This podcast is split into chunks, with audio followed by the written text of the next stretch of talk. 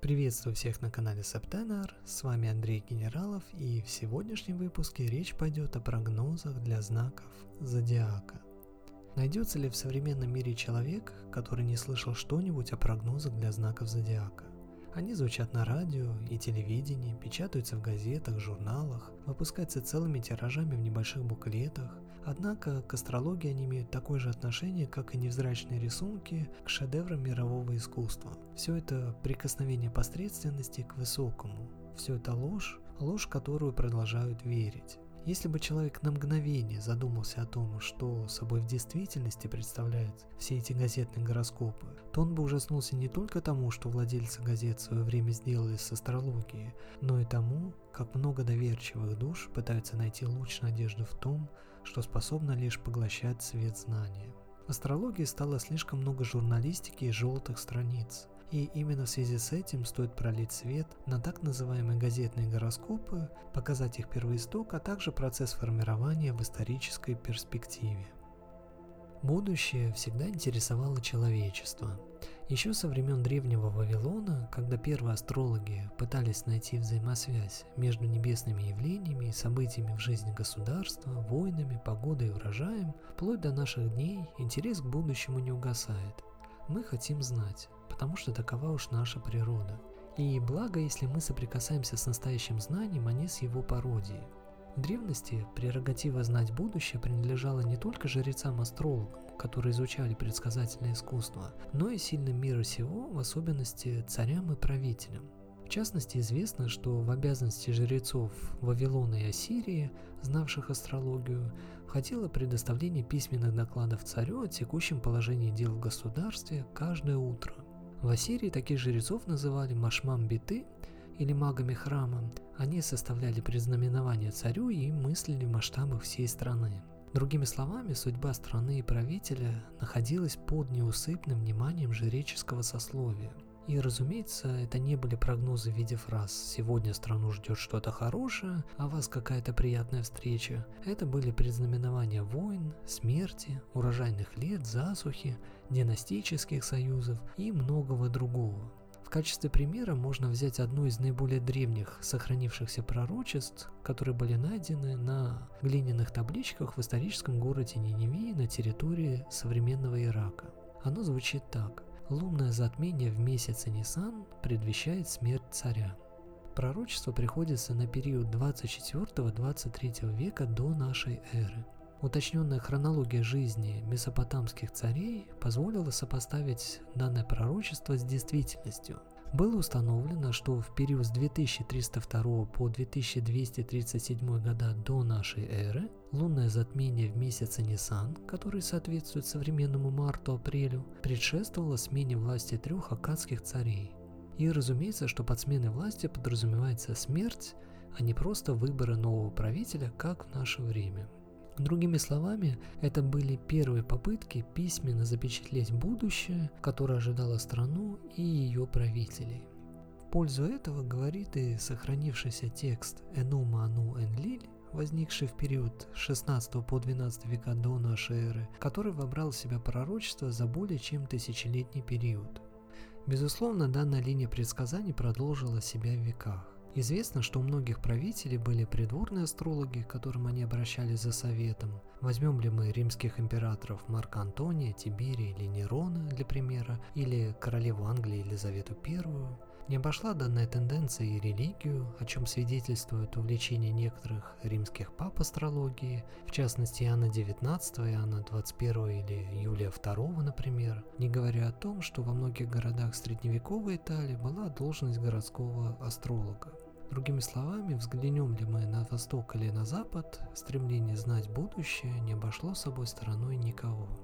Разумеется, предсказание будущего было основано на гороскопах рождения правителей, видных деятелей государства, на времени основания городов, государств, порой даже империй.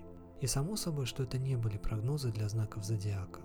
Об этом вы не найдете и строчки у астрологов прошлого, потому что этому искажению еще предстояло войти в историю под неумелой рукой теософа и неоастролога Алана Лео.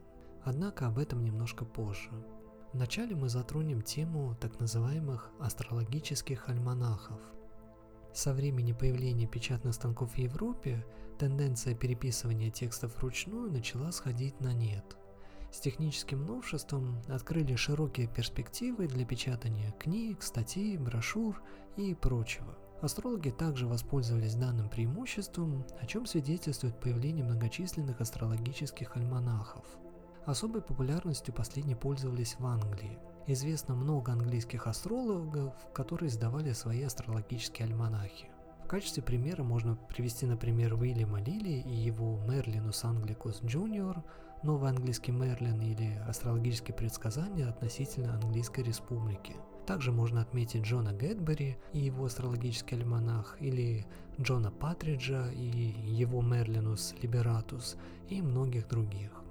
Как и у более ранних астрологов, предсказания, которые издавались в астрологических альманахах, содержали не общие фразы, но точные прогнозы. Для примера можно взять два предсказания из сохранившихся альманахов. В частности, Уильям Лили предсказал Великий Лондонский пожар за 15 лет до самого события в своем альманахе за 1651 год. Пожар произошел 2 сентября 1666 года и длился в течение трех дней.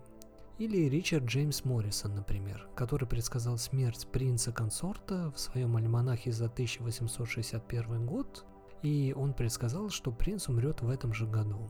14 декабря 1861 года принц умер. А в данных альманахах нигде вы не встретите общих фраз, которые могут быть применимы абсолютно ко всем. Данная тенденция, которая столь свойственна прогнозам для знаков зодиака, появилась лишь в начале 20 века и во многом благодаря Алану Лео. Многие считают Алана Лео тем, кто возродил астрологию после ее видимого упадка в 17 веке. Однако более верным было бы сказать, что он похоронил ее еще глубже. Каком-то смысле Алан Лео дал новое рождение астрологии, но рождение современной неоастрологии с ее общими фразами, расплывчатыми прогнозами и прочим. К традиционной астрологии Алан Лео не имеет никакого отношения. Более того, именно он упростил астрологию из-за того, что сам не смог понять традицию. Посчитав последнюю слишком сложной для своего понимания, он решил избавиться от того, что был не в силах понять, введя также новые понятия «солнечные знаки» для популяризации астрологии. Можно сказать, что он создал антитрадиционную астрологию. Более того, он стал тем, благодаря кому спустя несколько десятилетий зародилась астропсихология, Знаменитое высказывание Алана Лео «Характер – это судьба» стало главной опорой болтающих без устали ни о чем астропсихологов. А кроме того, его знаменитая фраза на судебном процессе о том, что астрология не способна предсказывать, но лишь указывать тенденции, является почти неизгладимым темным пятном в истории предсказательного искусства. По сути, Алан Лео принес астрологию жертву собственному бизнесу, что очень ясно показано в гороскопе его рождения – в котором изгнанный Сатурн, а Сатурн это планета традиции, на асценденте во Льве находится в соединении со звездой Регул, звездой богатства, славы и успеха. Другими словами, Алан Лео прославился тем, что изгнал традицию из астрологии. Теперь мы подходим к главному – появлению так называемых газетных гороскопов. Этим событием мы обязаны Ричарду Гарольду Нейлору, английскому астрологу, который является своеобразным основателем газетной астрологии. В 1928 году Ричард Гарольд Нейлор начал издавать ежегодные астрологические прогнозы What the Stars Foretell. Это явилось своеобразным преддверием к первому изданию прогнозов в газетах. 24 августа 1930 года в газете The Sunday Express была опубликована статья Ричарда с гороскопом принцессы Маргарет. Статья вызвала большой интерес у публики, существенно подняв тираж газеты. После такого успеха редакция газеты заказала у Ричарда серию схожих гороскопов, благодаря чему начала возрастать популярность газетной астрологии. Особую роль в популяризации газетной астрологии сыграло точное предсказание Ричардом катастрофы пассажирского самолета Р-101 в 1930 году. Именно после этого события многие газеты создали у себя разделы для астрологических прогнозов. И хотя самые первые газетные гороскопы содержали у себя предсказания для людей, родившихся в определенный день года, а не под определенным знаком зодиака, однако рост популярности газетных гороскопов вскоре вытеснил астрологические предсказания, заменив их психологическими прогнозами для знаков зодиака. В первую очередь это произошло именно благодаря Алану Лео создавшему простую и пустую систему прогнозов солнечных знаков, не имеющих с астрологией ничего общего, но достаточно популярную ввиду ее простоты и доступности для всех. Во вторую очередь мы должны сказать большое спасибо владельцам газет, которые поставили прибыль выше качества. В связи с этим газетные гороскопы были заменены на прогнозы для знаков зодиака. Разумеется, составлением последних начали заниматься не астрологи, но журналисты – Астрологам надо было платить за труд по составлению гороскопов, а прогнозы для знаков зодиака мог писать каждый, немного почитавший Алана Лео и труды его последователей.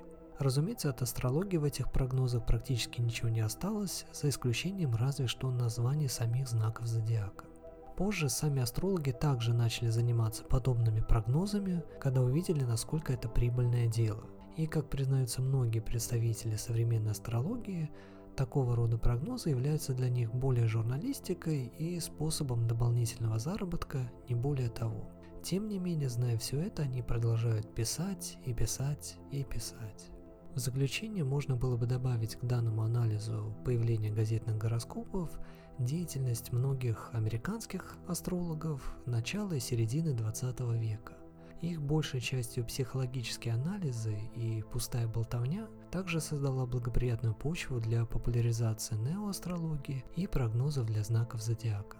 Астрологией в Америке занимались в то время весьма популярные личности, которые оказывали влияние более своим именем, нежели багажом настоящих знаний. Все это и создало предпосылки для пробуждения широкого интереса прогнозам для знаков зодиака, которые не имеют с настоящей астрологией ровным счетом ничего общего. На этом все. С вами был Андрей Генералов. Следите за новостями на нашем сайте septener.ru, а также подписывайтесь на наш канал Septener в социальных сетях.